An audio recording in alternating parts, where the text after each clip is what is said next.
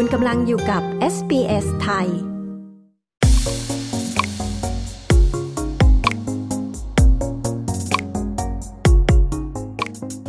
การลงทุนในประเทศไทยมีจุดเด่น และมีสิทธิประโยชน์ดึงดูดนักลงทุนต่างชาติอย่างไร วันนี้เราจะมาพูดคุยกับคุณสิทธิตันบุญเต็กผู้อำนวยการสำนักงานคณะกรรมการส่งเสริมการลงทุน หรือ BOI ประจำนครซิดนีย์ในงานสัมมนา Networking กับนักธุรกิจที่เข้ามาลงทุนในประเทศไทย และการขยายกลุ่มเป้าหมายที่นครบริสเบนค่ะ ติดตามฟังสัมภาษณ์เรื่องนี้ได้จากคุณจงจิตบิลคานอน ผู้สื่อข่าวพิเศษของ SBS ไทยประจำนครบริสเบนค่ะไปติดตามรับฟังกันเลยค่ะ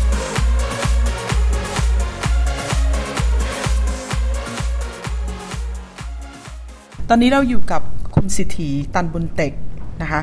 ผู้อำนวยการสำนักงงานคณะกรรมการส่งเสริมการลงทุนสำนักงงานซิดนีย์นะคะ ซึ่งวันนี้เรามีโอกาสที่ได้พบกันในตอนที่ท่านเดินทางมาที่บริสเบนนะคะเล่าให้เราฟังได้ไหมคะ มาบริสเบนเพื่อทำอะไรในรอบนี้ ค่ะ คือตั้งแต่มาประจำที่ที่ออสเตรเลียนะคะ เมื่อ 2 ปีที่แล้วก็ ตอนแรกก็มีแผนแล้วค่ะว่าจะเดินทางมาที่บิสเบนตั้งแต่ช่วงที่มาเริ่มทำงานใหม่ ๆ แต่ว่าพอดีติดว่ามันมีประเด็นเรื่องการเดินทางในช่วง 2 ปีที่ผ่านมานะคะครั้งนี้ก็เลยเป็นครั้งแรกที่ได้เดินทางมาจัดกิจกรรมที่บิสเบนก็จะมีการจัดกิจกรรมสัมมนาชักจูงการลงทุนนะคะที่บริสเบนก็จะจัดวันที่ 13เนี่ยค่ะช่วงช่วงช่วงเย็นๆเนี่ยค่ะก็จะมีสัมมนาชักจูงการลงทุน แล้วก็อธิบายถึงเรื่องนโยบายใหม่นโยบายชักจูงการลงทุนของ BOI ด้วยค่ะ ค่ะค่ะ ซึ่งคนที่เราเชิญมาร่วมหรือเขาเชิญเรามาเนี่ยเราเราเป็นคนเชิญเขามาใช่ไหมใช่ค่ะใช่ก็เราก็จะเชิญนักธุรกิจออสเตรเลียที่สนใจนะคะคะที่จะเดินทางไปทำธุรกิจหรือว่าสนใจที่จะขอรับการเสริมการลงทุนจาก BUI นะคะเข้ามาร่วมฟังเรื่องสิทธิประโยชน์ แล้วก็นโยบายส่งเสริมการลงทุนของ BUI ค่ะค่ะในแง่ของบรรยากาศการลงทุนที่เมืองไทยอะค่ะและการลงการลงทุนหรือการค้าในประเทศไทยในปัจจุบันนี้ เป็นยังไงบ้างคะ แล้วก็เหมาะสำหรับธุรกิจอะไรบ้าง คือในช่วงตั้งแต่หลังช่วงโควิด เริ่มผ่อนคลายนะคะคะถ้าเกิดดูจากสถิติคำขอรับการเสริมการลงทุนของ BI ในช่วง 6 เดือนที่ผ่านมาของปี 66 นะคะ ก็เพราะว่ามันมีจำนวนมูลค่ามูลค่าการขอรับการเสริมเนี่ยนะคะ มูลค่ากว่า 3 6 0 0 0 0 ล้านบาทนะคะ แต่ว่าถือว่าเพิ่มขึ้นกว่าช่วงเดียวกันในปีที่แล้วเนี่ยถึง 70%ก็ถือว่ามันมีมีแนวโน้มในการลงทุนที่เพิ่มขึ้นนะคะ หลังจากช่วงที่โควิดที่ผ่านมา ส่วนมากก็จะเป็นธุรกิจที่เป็นเรื่องในอุตสาหกรรม อิเล็กทรอนิกส์นะคะแล้วก็อุตสาหกรรมอาหารแปรรูป แล้วก็อุตสาหกรรมยานยนต์อย่างเช่น EV รถยนต์ EV อุปกรณ์ของรถ EV หรือว่าสถานีชาร์จ ซึ่งเป็นมูลค่าการลงทุนลงทุนหลักในช่วง 6 เดือนที่ผ่านมาค่ะค่ะแล้วในแง่ของนโยบายของประเทศไทยอะค่ะนอกเหนือจากการสนับสนุนทางด้านการลงทุน ของผู้ลงทุนแล้ว มีการเปลี่ยนแปลงในแง่ของนโยบาย หรือว่ามีการริเริ่มนโยบายใด ๆ เมื่อเร็วๆนี้ที่มีผลทำให้นักลงทุนน่าจะสนใจมากขึ้นไหมคะ คือนโยบายใหม่ของทาง BY นะคะ เป็นยุทธศาสตร์ส่งเสริมการลงทุนในช่วงปี 2566 ถึง 2570 ช่วงละ ระยะเวลา 5 ปีนะคะด้วยความที่เราก็เห็นว่าเรื่องเศรษฐกิจแล้วก็ปัจจัยในการลงทุนเนี่ยมันก็เปลี่ยนไปหลังจากที่ผ่านพ้นช่วงโควิดมานะคะแล้วก็มีสถานการณ์ที่เป็นเรื่องเป็น geopolitics เป็นปัญหาทางภูมิรัฐศาสตร์ ซึ่งมันจะมีผลต่อการย้ายฐานการผลิตมาลงทุนที่เมืองไทยเพิ่มมากขึ้นนะคะสำนักงานก็เลยมียุทธศาสตร์ส่งเสริมการลงทุนที่เพิ่งออกมาเพื่อนำพาเศรษฐกิจไปสู่เศรษฐกิจใหม่นะคะซึ่งเราจะมุ่งเน้นเป็นเศรษฐกิจที่ให้ความสำคัญกับเรื่องเทคโนโลยีกับนวัตกรรมนะคะแล้วก็เป็นเศรษฐกิจที่มีเพิ่มขีดความสามารถของประเทศนะคะแล้วก็คำนึงถึงสิ่งแวดล้อมแล้วก็สังคมความยั่งยืนของทางสังคม ซึ่งก็เป็นนโยบายใหม่ ซึ่งทำให้สำนักงงานเนี่ยก็มีการปรับเรื่องการให้สิทธิประโยชน์ ทางด้านการส่งเสริมการลงทุน แล้วก็ประเภทกิจการให้ครอบคลุมเพื่อที่สามารถพัฒนาอุตสาหกรรมเข้าสู่ เศรษฐกิจใหม่ตามที่เราตั้งเป้าไว้ค่ะค่ะคะสิ่งที่บีออทำแล้วก็รัฐบาลนโยบายของรัฐบาลเนี่ยคือคือสนับสนุนทางด้านอะไรบ้างที่เป็นที่พบว่าธุรกิจหรือเจ้าของธุรกิจต้องการค่ะคือกิจการที่บีวาให้การส่งเสริมการลงทุนเนี่ยนะคะมันจะครอบคลุมในทุกอุตสาหกรรมที่จะสามารถ พาเศรษฐกิจไปสู่เศรษฐกิจใหม่อย่างที่ที่กล่าวไว้นะคะ เพราะนั้นมันจะครอบคลุมทั้งเศรษฐกิจที่เป็นเศรษฐกิจ BCG นะคะอุตสาหกรรมที่เป็นอุตสาหกรรมพื้นฐานนะคะอุตสาหกรรมที่ใช้เทคโนโลยีขั้นสูงนะคะและอุตสาหกรรมที่เป็นอุตสาหกรรมดิจิทัลแล้วก็ครีเอทีฟรวมทั้งกิจการบริการที่มีมูลค่าเพิ่มสูง เพราะฉะนั้นเนี่ยในกลุ่มอุตสาหกรรมที่เราให้ความสำคัญเนี่ยเราก็จะให้สิทธิประโยชน์ เพิ่มเติมนะคะแต่ว่าสิทธิประโยชน์หลักที่ BOI ให้เนี่ยก็จะแบ่งเป็น 2 กลุ่มโดยโดยพื้นฐานนะคะก็คือ เป็นสิทธิประโยชน์ที่ไม่เกี่ยวข้องกับภาษี เช่น สมมติว่าโครงการที่ได้การเสริมการลงทุนจาก BOI เนี่ยนะคะ ก็สามารถเป็นบริษัทที่เป็นหุ้นต่างชาติ 100%ได้นะคะ แล้วก็สามารถเป็นเจ้าของที่ดินได้ แต่ว่าเจ้าที่ดินนั้นต้องใช้ประกอบกิจการที่ได้รับการเสริมเท่านั้นนะคะ อันนี้ก็เป็นเป็นสิทธิประโยชน์ที่เป็นทางด้าน non tax ทางด้านภาษีเนี่ยก็จะเป็นเช่น ถ้าสมมติว่าธุรกิจเขามีกำไร ก็สามารถใช้สิทธิ์ยกเว้นภาษีเงินได้ที่บุคคลได้นะคะ แล้วก็ถ้าเกิดว่าเขาจำเป็นจะต้องนำเครื่องจักรเข้ามาใช้ในการผลิตนะคะ ก็สามารถยกเว้นอากรขาเข้าเครื่องจักรนะถ้าต้องใช้วัตถุดิบนำเข้า ก็สามารถยกเว้นอากรขาเข้าวัตถุดิบได้ ถ้าวัตถุดิบนั้นเนี่ยเอามาผลิตเพื่อผลิตเป็นสินค้าส่งออก เพราะนั้นเนี่ย BOI ก็ให้ความสำคัญทั้งตรงตัวกิจการที่เราให้การเสริม แล้วก็สิทธิประโยชน์ที่จะให้กับทางกิจการที่ได้การเสริมด้วยค่ะค่ะสำหรับประเทศออสเตรเลียนักลงทุนที่ไปลงทุนในประเทศไทยอะค่ะพอคิดว่า แรงจูงใจที่เขามีหรือว่าข้อได้เปรียบอะไรที่ที่เขาได้รับจากประเทศไทยเท่าที่เคยคุยกับนักลงทุนที่ที่ออสเตรเลียที่สนใจจะไปทำธุรกิจที่เมืองไทยนะคะเขาก็สนใจสิทธิประโยชน์ในกรณีที่เขาสามารถเป็นบริษัทที่เป็นหุ้นต่างชาติได้ร้อยเปอร์เซ็นต์นะคะเขาสนใจสิทธิประโยชน์ในด้านนี้ แต่ว่านอกเหนือจากนั้นเนี่ยความแข็งแกร่งของทางประเทศไทยเนี่ยก็คือของเราเนี่ยค่อนข้างจะ มีความยืดหยุ่นในการทำธุรกิจนะคะ เราในเรื่องการจัดการเรื่องช่วงที่มีวิกฤตทางเศรษฐกิจอะไรต่างๆเนี่ยเราสามารถจัดการได้ดีนะคะ แล้วก็ประเด็นเรื่องพลังงานทดแทนเนี่ยเราก็มีแหล่งพลังงานทดแทนให้กับทางกิจการหรือธุรกิจ เพราะว่าตอนนี้เราก็ให้ความสำคัญกับเรื่องการลดคาร์บอน เพราะนั้นเนี่ยหลายบริษัทก็มุ่ง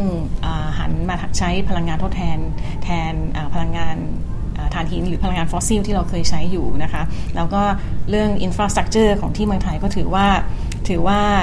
มีความก้าวหน้ามากนะคะไม่ว่าจะเป็นเรื่องเขตอุตสาหกรรม หรือว่าการ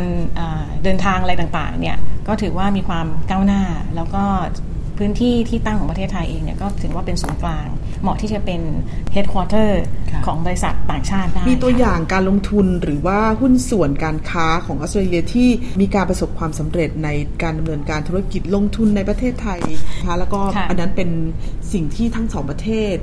ได้ผลประโยชน์อะไรยังไงบ้าง คือถ้าดูโครงการที่เป็นการลงทุนจากออสเตรเลียที่ในประเทศไทยนะคะ ที่ได้รับการเสริมการลงทุนมาเป็นระยะเวลาก็ค่อนข้างนานนะคะ ก็เช่นบริษัทแอนเซลซึ่งเขาทำคล้ายๆเป็นธุรกิจถุงมือตรวจโรคนะคะก็ได้รับการเสริมมาค่อนข้างจะนานแล้วก็เป็นค่อนข้างจะเป็นธุรกิจขนาดใหญ่ แล้วก็บริษัทแองก้านะคะซึ่งเป็นธุรกิจผลิตเครื่องจักรระบบอัตโนมัตินะคะแล้วก็ มีการออกแบบทางระบบทางวิศวกรรมด้วยนั่นก็ถือว่าเป็น 2 บริษัทใหญ่ที่ที่ไปลงทุนและที่ในเมืองไทยนะคะสำหรับโครงการที่เป็นโครงการที่เพิ่งได้รับการเสริมไปเมื่อไม่นานนะคะก็มีทั้งธุรกิจของบริษัท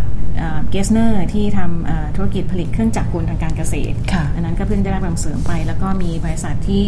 ผลิตเฟอร์นิเจอร์ ชื่อบริษัท King Furniture นั้นก็เป็นบริษัททำเฟอร์นิเจอร์จากออสเตรเลียที่ไปลงทุนที่เมืองไทยเพราะนั้นเนี่ยก็จะมีทั้งในธุรกิจที่ค่อนข้างจะหลากหลาย ทั้งในอุตสาหกรรมที่เป็นอุตสาหกรรมเครื่องมือแพทย์นะคะแล้วก็เครื่องจักรอัตโนมัติ แล้วก็ธุรกิจที่เป็นธุรกิจอุตสาหกรรมครีเอทีฟก็มีที่เป็นทำเฟอร์นิเจอร์แล้วก็มีเครื่องจักรกลทางการเกษตร ก็ค่อนข้างจะมีค่อนข้างมีความหลากหลายค่ะ ซึ่งธุรกิจกลุ่มนี้ก็ การลงทุนระหว่างทั้งสองประเทศก็มีมูลค่าที่เราสามารถจะประเมินได้ไหมคะ ก็คือค่อนข้างจะเป็นคือถ้าเทียบกับโครงการที่เป็นการลงทุนจากอย่างจีนหรือญี่ปุ่นก็อาจจะถือว่าไม่ใช่โครงการขนาดใหญ่ขนาดนั้นนะคะ แต่ว่าถ้าเทียบกับการลงทุนของออสเตรเลีย ก็ถือว่าเป็นโครงการลงทุนที่มีมูลค่าสูงสำหรับนักธุรกิจออสเตรเลียที่ไปลงทุนที่เมืองไทยค่ะค่ะเมื่อพูดถึงในด้านการขยายตัวการความสำเร็จหลาย ๆ หลาย ๆ โครงการก็ประสบความสำเร็จนะคะ มีความท้าทายหรือว่าอุปสรรคทางด้านใดๆบ้างที่ธุรกิจหรือนักธุรกิจการลงทุนของประเทศออสเตรเลียได้เคยมาปรึกษาหรือว่าอาจจะเผชิญอยู่แล้ว แล้วก็เราพยายามที่จะช่วยเขาก้าวผ่านอุปสรรคเหล่านั้นนะคะคะคือในการเริ่มต้นธุรกิจเนี่ยบางทีนักธุรกิจอาจจะยังไม่ถึงขั้นจะ ตัดสินใจไปลงทุนนะคะอาจจะแค่อยากจะต้องการไปหา partner เบื้องต้น หรือว่าเริ่มต้นธุรกิจที่เป็นเรื่องของการ trading ในจุดเริ่มต้นนะคะ บางทีเนี่ยพอเริ่มเข้าไปในตลาดที่เมืองไทยเนี่ยก็อาจจะต้องการหา partner นะคะหรือว่าต้องการติดต่อหน่วยงานที่เกี่ยวข้องกับทางธุรกิจเขานะคะเพราะฉะนั้นเนี่ยจริงๆเราทำ BOI นอกเหนือจากส่งเสริมการลงทุนที่เขาจะไปลงทุน invest ที่เมืองไทยแล้วเนี่ยเราก็ยังมีคล้ายๆบริการ อย่างเช่น ถ้าสมมติว่าเรามีจุดที่เรียกว่า one one start one stop investment center นะคะที่สามารถให้ข้อมูลเบื้องต้นที่เกี่ยวข้อง เช่น ถ้าเขาต้องการจะไปตัดจัดตั้งบริษัทที่เมืองไทย เขาสามารถไปพบหน่วยงาน เช่น กระทรวงพาณิชย์ นะคะหรือว่าต้องการ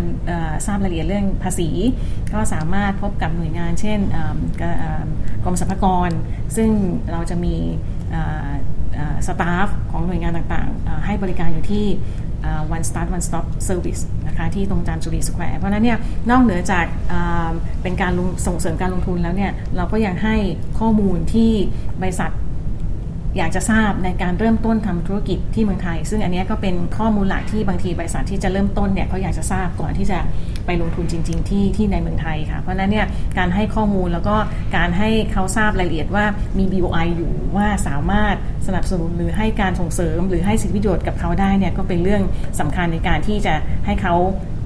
ทราบแล้วก็เป็นการชักจูงที่เขาอยากจะไปลงทุนที่เมืองไทยได้ค่ะค่ะคะสำหรับการมาที่บริสเบนในครั้งนี้นะคะ นักธุรกิจที่เราคิดว่าเป็นธุรกิจกลุ่มเป้าหมาย จากในรัฐควีนสแลนด์โดยตัวของรัฐเองเนี่ยมีอะไรบ้างนะคะที่เราคิดว่ามีความเป็นไปได้หรือว่าน่าจะเป็นโอกาสของธุรกิจที่นี่ที่อาจจะไปลงทุนที่ประเทศไทย คือ ในการชักจูงการลงทุนนะคะ แต่ละประเทศเนี่ยที่ที่ BOI มีออฟฟิศอยู่ในต่างประเทศเนี่ยเราก็จะมีกลุ่มอุตสาหกรรมเป้าหมาย ของในแต่ละประเทศนั้นๆที่เราอยากจะชักจูงการลงทุนไปที่เมืองไทย อย่างของออสเตรเลียเนี่ยโดยเฉพาะของทางควีนส์แลนด์เนี่ยเราก็คิดว่าอุตสาหกรรมที่มีความเข้มแข็งของทางควีนส์แลนด์เนี่ยก็น่าจะเป็นเรื่องทางเรื่องเกษตรและอาหาร เพราะฉะนั้นเนี่ยเราก็คิดว่ากลุ่มอุตสาหกรรมที่เราอยากจะชวนเชิญ แล้วก็ชักชักชวนไปลงทุนเนี่ยก็อยู่ในกลุ่มอุตสาหกรรมที่เป็นอุตสาหกรรมเช่นเกษตรและอาหารสมัยใหม่ นะคะเราอาจจะเป็นอุตสาหกรรมที่เป็นทางด้านดิจิทัลนะคะแล้วก็ทางด้านถ้าเกิดว่าเป็นทางด้าน medical หรือ healthcare ที่ทางที่ทางบริสเบนมีมีความเข้มแข็งเนี่ยเราก็อยากจะชักจูงไปลงทุนที่เมืองไทยค่ะ ค่ะนอกจากงานกิจกรรมที่เรามาจัดที่ควีนส์แลนด์ในรอบนี้นะคะ เร็วๆนี้จะมีงานแสดงสินค้านิทรรศการ หรือว่าการประชุมทางธุรกิจที่กำลังจะเกิดขึ้นในทักชวนนักลงทุนจากออสเตรเลียไปที่เมืองไทยบ้างไหมคะ ค่ะ คือถ้าในกิจกรรมที่เกี่ยวข้องกับทาง BY ที่ BY เป็นคนจัดเนี่ยนะคะถ้าไม่นับช่วงที่ต้องหยุดไปเนื่องจากช่วงโควิดเนี่ยบีวก็จะมีการจัดงานที่เรียกว่าสับคอนไทยแลนด์ ทุกปีนะคะ ส่วนมากจะจัดช่วงเดือนพฤษภาคมสับคอนสับคอนสับคอนไทยแลนด์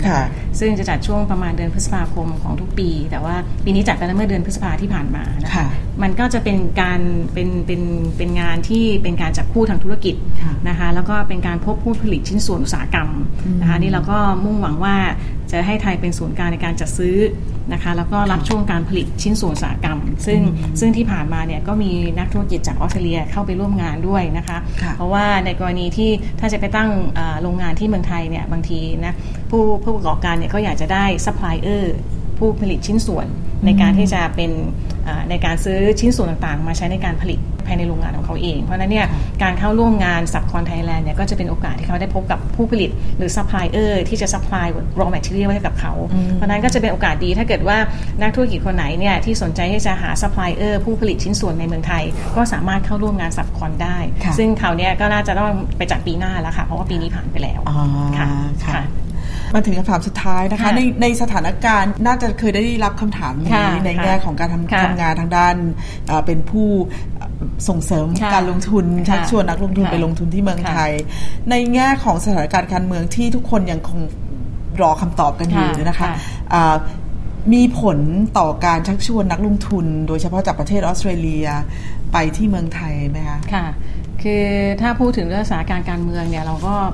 มันเราก็ผ่านสถานการณ์การเมืองมาก็หลายครั้งนะคะ แต่สิ่งหนึ่งที่ที่สามารถตอบได้คือเรื่องนโยบายส่งเสริมการลงทุนของ BOI เนี่ยค่ะด้วยความที่เรามีกฎหมายเป็นพระราชบัญญัติส่งเสริมการลงทุนของ BOI เอง เพราะนั้นเนี่ยในเรื่องการให้การลงเสริมหรือสิทธิประโยชน์ต่างๆเนี่ยเรายังสามารถทำได้นะคะไม่ว่าสถานการณ์ภายนอกจะเป็นอย่างไร เราก็ยังสามารถให้การลงเสริม สามารถอนุมัติโครงการแล้วก็